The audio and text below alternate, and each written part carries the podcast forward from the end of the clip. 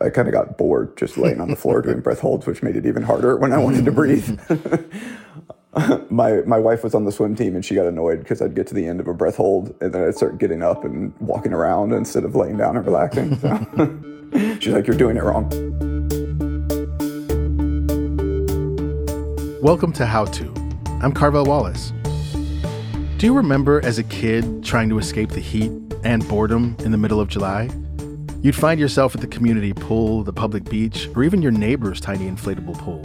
And then someone suggests like a breath holding contest. And of course, there's always that one kid that tries to cheat. And there's that one kid in goggles who's like watching everyone like a vigilante to make sure no one sneaks an extra breath. And eventually, everyone bursts out of the water, gasping for air, bragging about how long they lasted. Well, for this week's listener, holding his breath is no longer just a game. My name's John. I tried out for a special operations group in the Air Force called Pararescue. Uh, the pool is kind of their big testing ground, and uh, I panicked in the pool and quit. John joined the Air Force later than most. He wanted a change from his job, but more than that, he was drawn to this pararescue group. The pararescue job, is, to me, seems like the the most morally defensible job in the DoD. Uh, their main mission is rescuing people. Their motto is that others may live. So I really like mm. that, having a higher purpose, and it's to help other people. Essentially, the pararescue group retrieves and treats wounded military members and civilians from all around the globe. They are highly trained in multiple disciplines like rock climbing, scuba diving, and parachuting. Yet, despite hours and hours of intense physical training to prepare to try out for this group, it was holding his breath that pushed John to his limit. I would immediately be like, "What am I doing?" Like there were times when like I'd dive under, and then it's like my body was like, "Nope," and I was oh, back wow. on the surface before. Uh-huh. like, it definitely felt more like I knew that I had air. It just sucked, and my body was kind of like, "Well, why don't we just go get some more?" right. It was extra frustrating to John because you don't have time to recover and try again. You go from event to event since the whole point is to be pushed to your limits and see how you do. There's two different kind of quitters. There's guys that feel relieved and there's guys that immediately mm. regret it. And I immediately right. regretted it. Like I got out of the pool, they have you blow a horn to, to show that you quit. And the horn was at the other end of the pool. So the whole way I was walking oh, to the oh, horn, wow. I was like, what? And it's, it's a little bit out of body. I was like, what? I can't believe I just did that. Wow. And then what did it feel like afterwards? Like, how did you make that transition in the coming days that this thing that you had been thinking so long about doing was now over? Immediately after, I was already talking about the possibility of coming back, which you know apparently a lot of a lot of people do. So, um, but it wasn't until I was like back at the dorm, sitting around for a couple weeks, waiting to get my new job in the military, that I was just like, oh man. Mm. So the more I learned about it, the the more it was like, all right, well. it's going to be a longer process than I planned, but I didn't join the military to do a regular job. So, but you've decided to go back and give it a shot again, and that's why you're here. Right. To help John on his mission to conquer his need to breathe, we've brought in a world renowned expert. My name is Kirk Krack. I'm the founder and president of Performance Freediving International. I'm also a performance advisor with the Liminal Collective, which is a human performance group where we're trying to democratize human performance. And since 2017, I've been working for James Cameron on the Avatar sequels, where I train the cast and crew in breath hold diving. Besides training celebrities like Sigourney Weaver, Kate Winslet, and Tom Cruise, Kirk has coached freediving athletes to 23 world records, and his trainings are used by special operations forces in the militaries of three different nations two months ago, I was in Okinawa training the pararescue uh, 31st Rescue Squadron of the Pararescue Group in a five day program, right?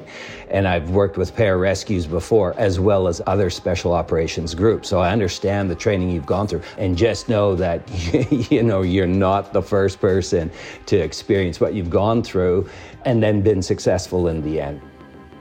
When we come back, We'll hear more of Kirk's stories and the techniques he's learned that could help John stay calm under the water. And if you're thinking, I'm not going to join a pararescue squad, what's this got to do with me? Stick around. I think you'll be surprised. We'll be back in a minute, but don't hold your breath.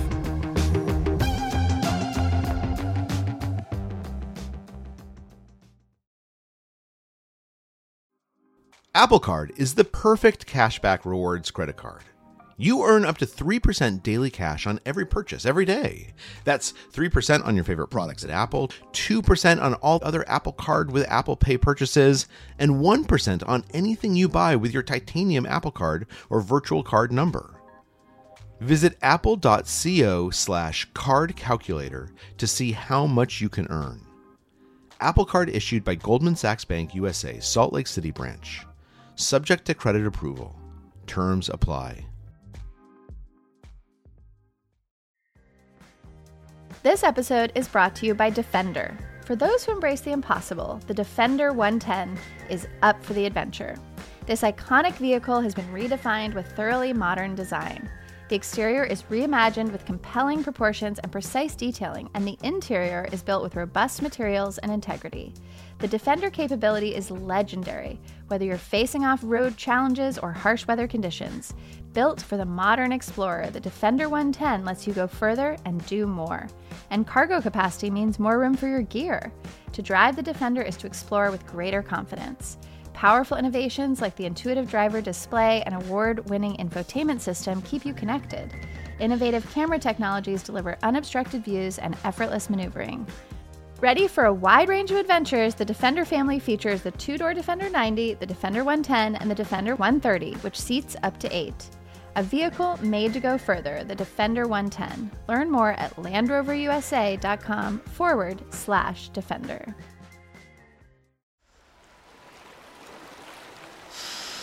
The way of water has no beginning and no end. To get a sense of what Kirk Krack does, look no further than one of last year's biggest movies, Avatar 2 The Way of Water. The sea is around you and in you. What we really tried to do was was uh, bring to life the real physics of being underwater. So if you've seen it, hopefully you know divers in the audience look at it and say that's exactly what it looks like underwater. Our hearts beat in the womb of the world. Our breath burns in the shadows of the deep. I do remember this one time where Sigourney was shooting and she had this very intense scene, like, you know, a lot of metabolic workload to it. And, you know, both myself and the stunt guy who was going to be opposite her. Hi. Kitty. Kitty. Everything's going to be all right. That's who she was going to be acting to. And he was going to be down at the same depth on breath hold as well. Big breaths. You know, she was 69 years old at that point, and he's this young stud of a breath hold guy. nice breath.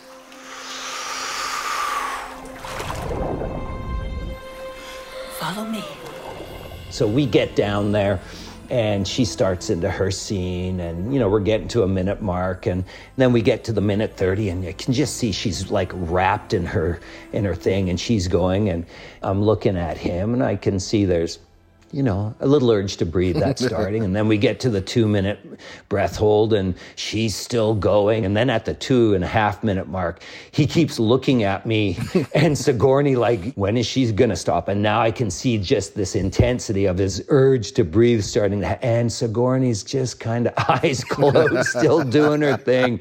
And I was like, holy cow, I'm supposed to be here, you know, safetying Sigourney and I feel like I might have to go and uh, and safety the the stunt guy. And ultimately, at just a little bit before three minutes or something like that, you know, she finished and got to the surface, and uh, and right away, you know, the stunt guy came to the to the surface, gasping for air.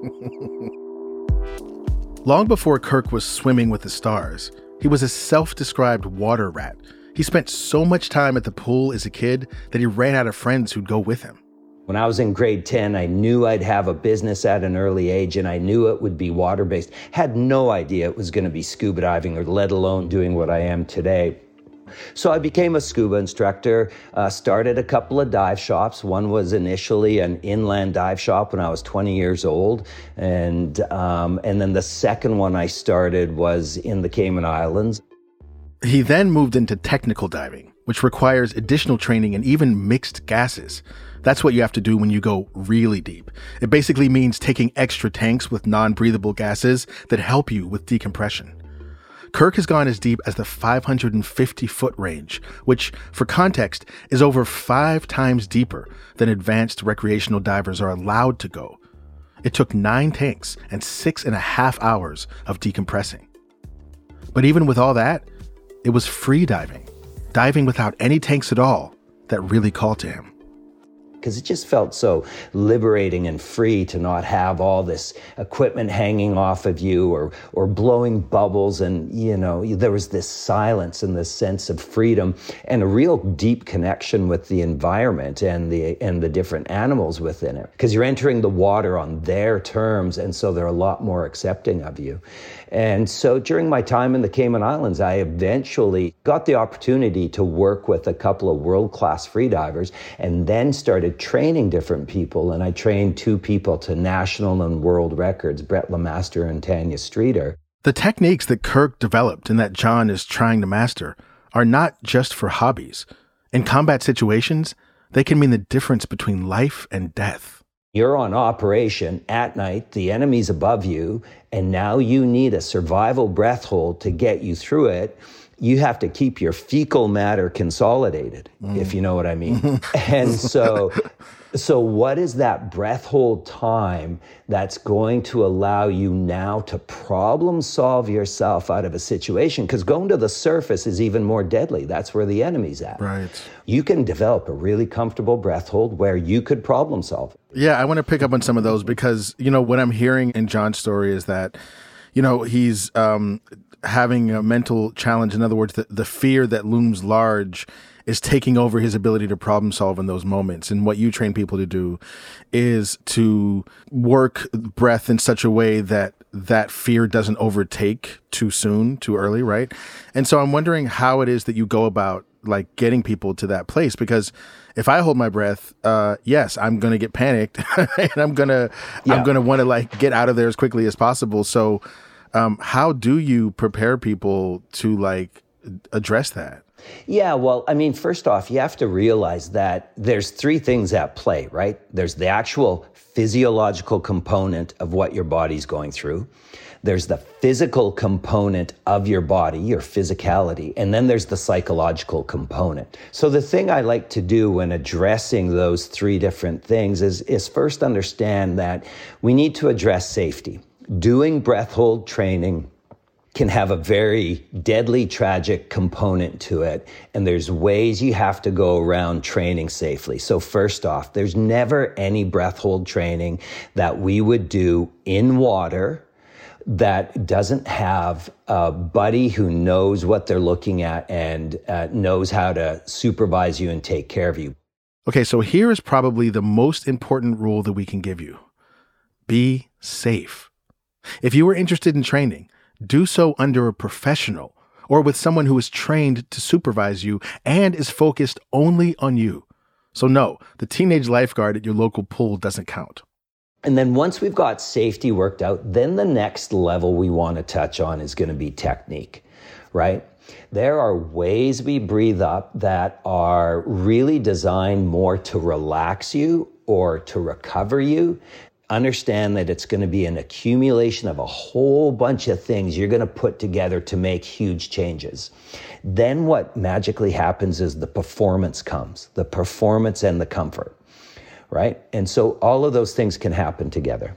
I'm sitting here taking notes like, oh, this is maybe I should train for this instead of doing this podcast stuff. But I'm wondering, John, what's exciting to you about that? I mean, you mentioned that that uh, you know, it's the most defensible job in DOD. But like a lot of people would be just be like, you know what, I'm just going to train for a triathlon and keep it moving. What draws you to this particular kind of work? It's funny. I did a couple triathlons to train to get into this because, um, uh, like it just seems like we only have one mm. life, and that's kind of the sentiment I have in my brain. Like it's why not see try one of the hardest things that seems like one of the coolest things and just see what I'm capable right. of. Right. That way I don't die not knowing what I'm actually capable of. Right. I love that. So, why do they include water drills? Is that because you'll be doing like aquatic rescue, or is there also an element there where it's like they want to push your limits and find out kind of what your upper limit is of this kind of like intensive work? It's both. So for pararescue specifically, their job is to rescue anybody anywhere on the planet, and the planet's you know seventy percent water, so they do a whole lot of water work. Gotcha. And then the other thing is also just to test their limits. You know, they can't shoot at you and see how you do in combat. but the next closest thing is get rid of your air supply and see, you know, whether you panic or not. Right. I mean, the water is the great equalizer, right? So our primal fears are the fear of falling, being eaten, and suffocation. And so when we look at breath holding and the cessation of breathing and going into apnea, that cessation of breathing, um, we touch on that primal fear of suffocation. And so some people have a very strong reaction and very strong breathing reflexes. I mean, although he might have rung the bell and immediately regretted it, all the things he describes of leading up to it and, and the things he's done, like the triathlons and, and all of that, to me don't indicate someone who's who's quick to ring the bell and glad he did. um, and so really it's just about how many different arrows can you put in your quiver? How many tools can you have in your tool belt to get the result you need? I love hearing that. And I know that that means a lot because, Kirk, you've trained a lot of people. John, I'm wondering if you could maybe help us by describing like what you remember literally happening to you when you're under the water. Is it that you feel the physical pressure of the weight of water? Is it that you experience a kind of like lightheadedness? Like what physically seems to be happening for you in those moments when you realize this is too much and you can't go forward? I grew up like during the summers. I had family that lived in Florida near the beach. So, you know, summer vacations, I would play in the water. So I thought I was pretty comfortable in the water growing up, but uh, they, they make you real uncomfortable pretty quick when you get there. like, I've held my breath long enough to kind of get the tingly fingers and stuff like that. But when I was actually there at selection, I, that's how I know that, you know, I had plenty of, of oxygen it was mentally um, what was getting me because I didn't get that kind of tingly, oh no, I'm going to pass out right now sensation. It was more of, uh, you know, diving in the water and then that panicky, wanting to breathe feeling came on quicker than expected. Mm-hmm. And then my brain would start trying to think too far ahead, like, oh, there's, you know, I still have half the length of the pool to go. And then before I know it, I'm on the surface because I was thinking too far ahead instead of you know, just staying in the moment, focusing on what's in front of me at, at that point in mm. time. Um, in general, how much of, of people's breath hold struggles has to do with like outside anxieties as opposed to physical limitations? I think what you see is both, right? Mm. If someone's coming to me recreationally, they've already kind of pre selected themselves as having uh, an interest in the water, right? And if they're coming to me for free diving, they've self-selected themselves from that point of view. So they're comfortable with the water. They, you know, they want to get into it. When I do breath hold survival programs with, you know, Red Bull athletes or, or people in the military, um, they're there because they have to do it, right? So whether they're, you know, comfortable or not comfortable in the water, this is something that they have to, you know, do and overcome. So there's things that we would want to do ahead of time that would change and train some of your physiology to be more adaptive or more accommodating to higher levels of carbon dioxide and also adapt your breathing so that when you are in that high metabolic state and you do have a more acidic blood pH and you do have a lot of carbon dioxide, what is that breathing you can do to get rid of the CO2 that you can in the short amount of time in which you have without going too far and hurting yourself? There's some really good dry land training we could work out ahead of time. And then just adjusting your breathing and putting all those things together then develops that psychological comfort because mm-hmm. now you got some really good tools in the right. toolkit you're seeing really good right. you know uh, responses with them that increases your psychological comfort and away we go right that makes sense kirk but i'm wondering if you could explain some of the on land breathing exercises that you give people who are starting out um, in order to like get them to a place where they they have more comfort? Yeah, sure. So, you know, your lungs are balloons trapped inside a cage, right? And that cage is your rib cage and all of the muscles surrounding it. Your lungs actually have the ability to expand more than the cage allows. So, you know, the one thing I would work on is the flexibility of that cage. So yoga is a great way to do that. And what's happening is your your ribs are are pulling apart and between your ribs are your intercostal muscles. And you're opening up your potential to take a bigger breath and that big breath is your fuel tank. Right? You're getting in more air in that air is 21% oxygen, 79% nitrogen. That means you're getting more oxygen per breath hold with less effort. And so there's a number of, of stretches like that that you can do that open up and expand your potential. Okay, here's another tip. If you want to get better at holding your breath, try different stretches. Stretching out your diaphragm and the muscles between your ribs can help those muscles to relax when they're being strained in a long breath hold. The other thing I would say is how we hold our breath is another component of this, meaning how I use and close my throat off.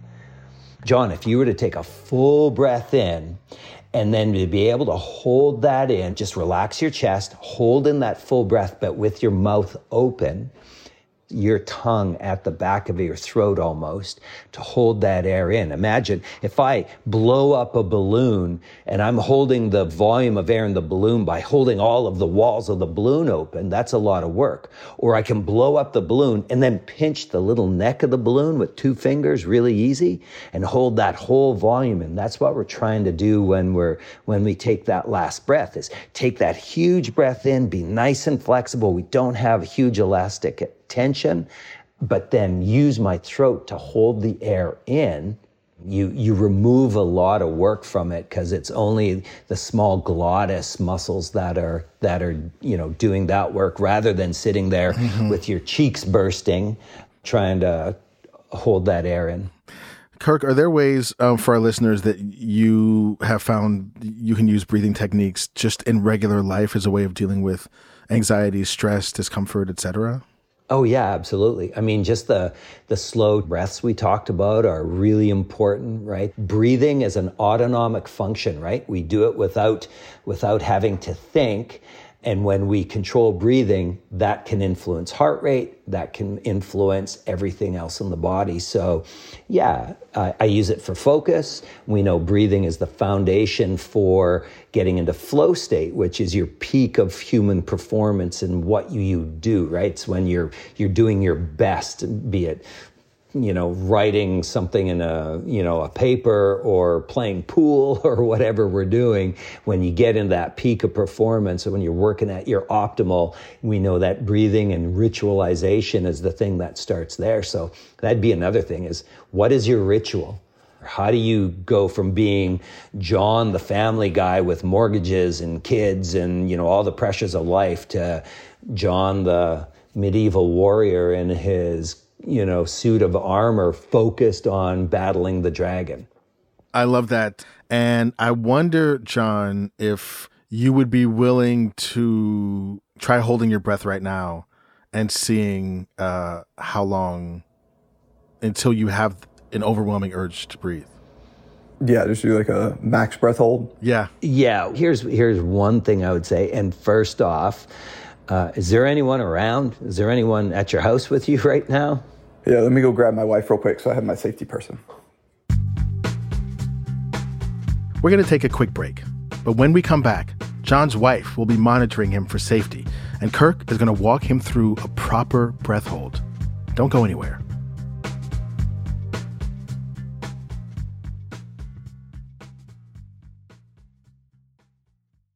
This episode is brought to you by Progressive Insurance. Hey, listeners, whether you love true crime or comedies, celebrity interviews, news, or even motivational speakers, you call the shots on what's in your podcast queue, right?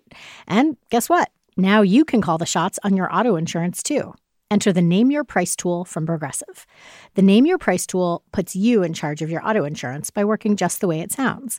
You tell Progressive how much you want to pay for car insurance. Then they'll show you a variety of coverages that fit within your budget. Giving you options. Now, that's something you'll want to press play on. It's easy to start a quote, and you'll be able to choose the best option for you fast. It's just one of the many ways you can save with Progressive Insurance. Quote today at progressive.com to try the Name Your Price tool for yourself and join over 28 million drivers who trust Progressive. Progressive Casualty Insurance Company and Affiliates. Price and coverage match limited by state law. On Death, Sex, and Money, we feature interviews with you, our community of listeners, getting honest about uncomfortable things. I developed an illness where it isn't safe for me to drive. A friend once said to me, Sex is like air. You don't think about it until you're not getting enough. This is a similar sort of thing if you just replace sex with driving. Listen to Death, Sex, and Money wherever you get podcasts.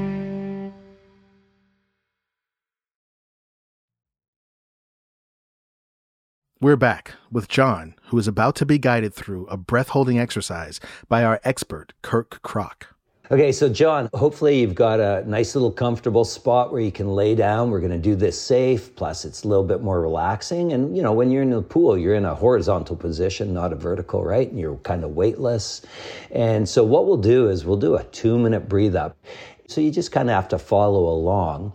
And in the last 30 seconds of that breathe up, we're going to do those breaths that I call purging breaths, which you're going to take a breath into the full upper chest, but not like, don't work it. Just take a nice, comfortable full breath in, and then you're to flicker that birthday candle, and we'll count that down. So you just kind of keep following what I'm doing. And then you're to take your last breath in, nice peak inhalation, we call it, from the diaphragm to the intercostals to the shoulder or the subclavian. And then you're to swallow, hold that air in at the glottis. Just close your eyes and kind of chill out. And while you're doing that, that breath hold, I'll maybe describe and have you do some relaxation things where I'm going to take you from your toes to your fingertips to your forehead and you just you know, kind of focus in on the body part I'm talking about, right? This is all kind of the mental game.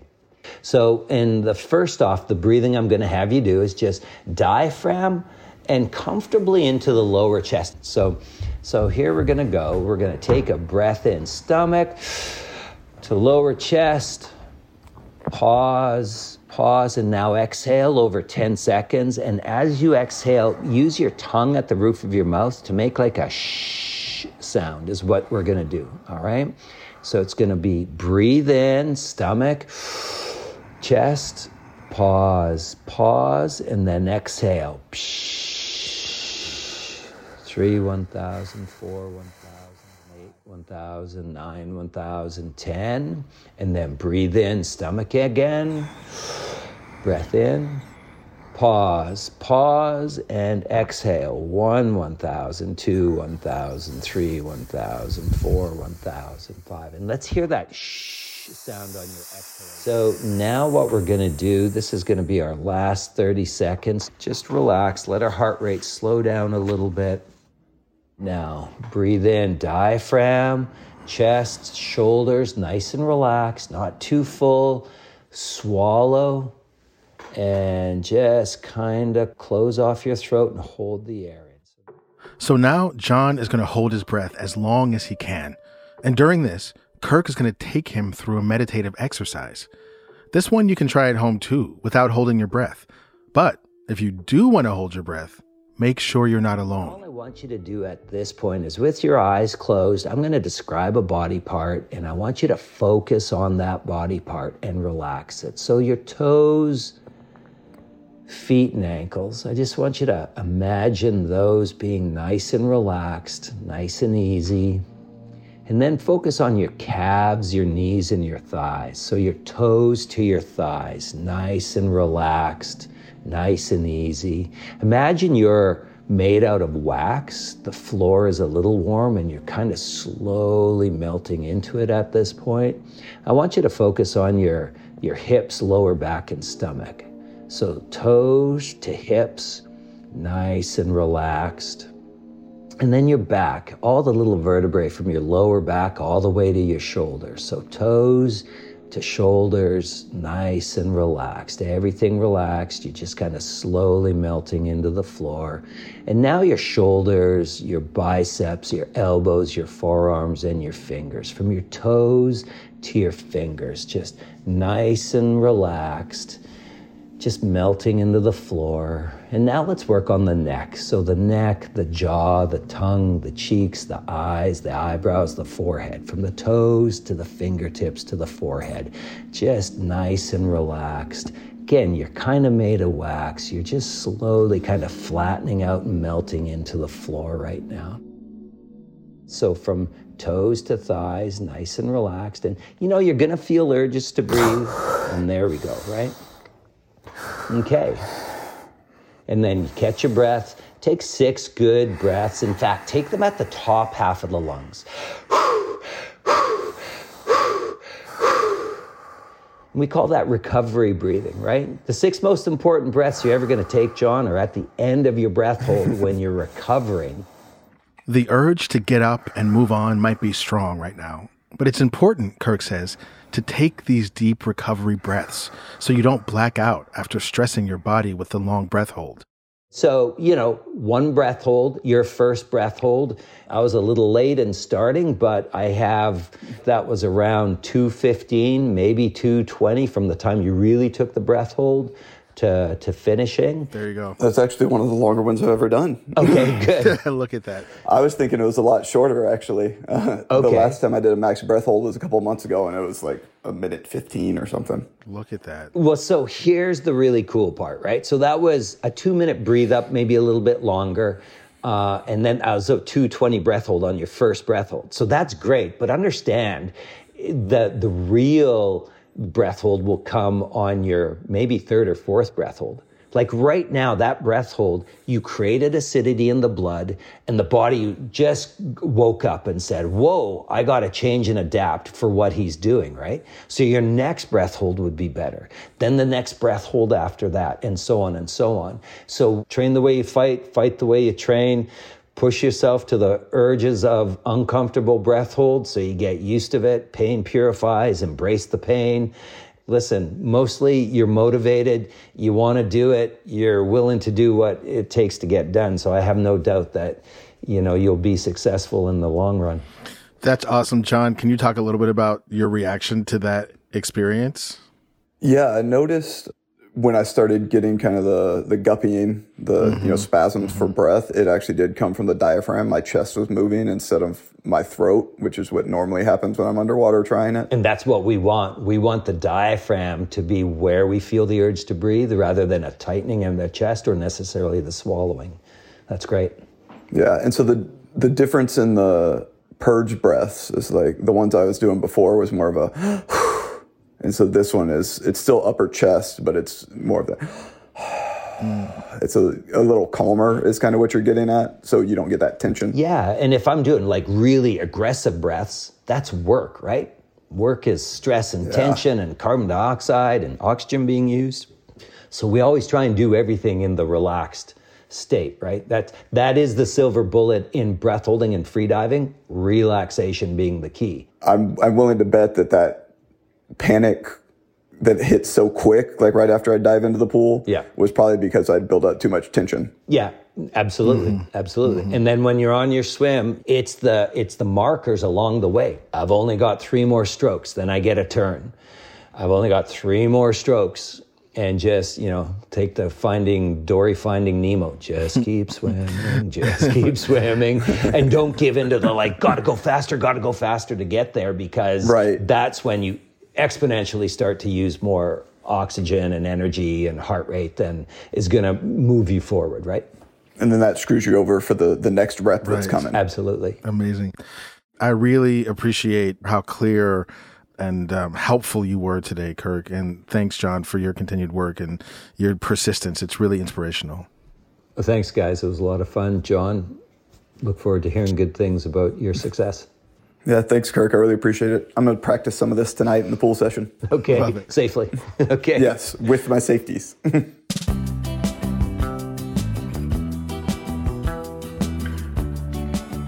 I don't know about you, but I rarely think about my breathing.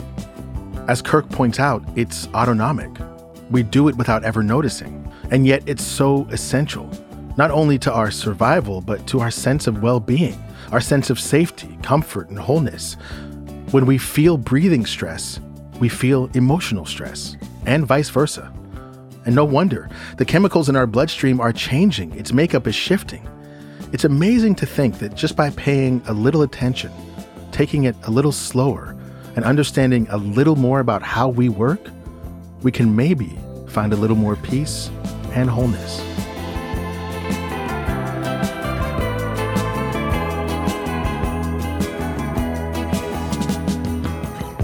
Huge thanks to John for sharing his journey to joining the Pararescue Squad. We know you've got it in you. And an extra special thanks to Kirk Krack for all his underwater expertise. Look for his work in the latest Avatar movie and get your own help from him at his website. We'll include a link in the show notes. Do you need help diving for a new goal in your life? Send us a note at howto at slate.com or leave us a voicemail at 646 495 4001, and we might have you on the show. And if you like what you heard today, please tell a friend. That helps us help more people. How To's executive producers Derek John, Rosemary Belson, and Kevin Bendis produced this episode. Merritt Jacob is senior technical director. Charles Duhigg created the show. Amanda Ripley is my co host, and I'm Carvell Wallace. Thanks for listening.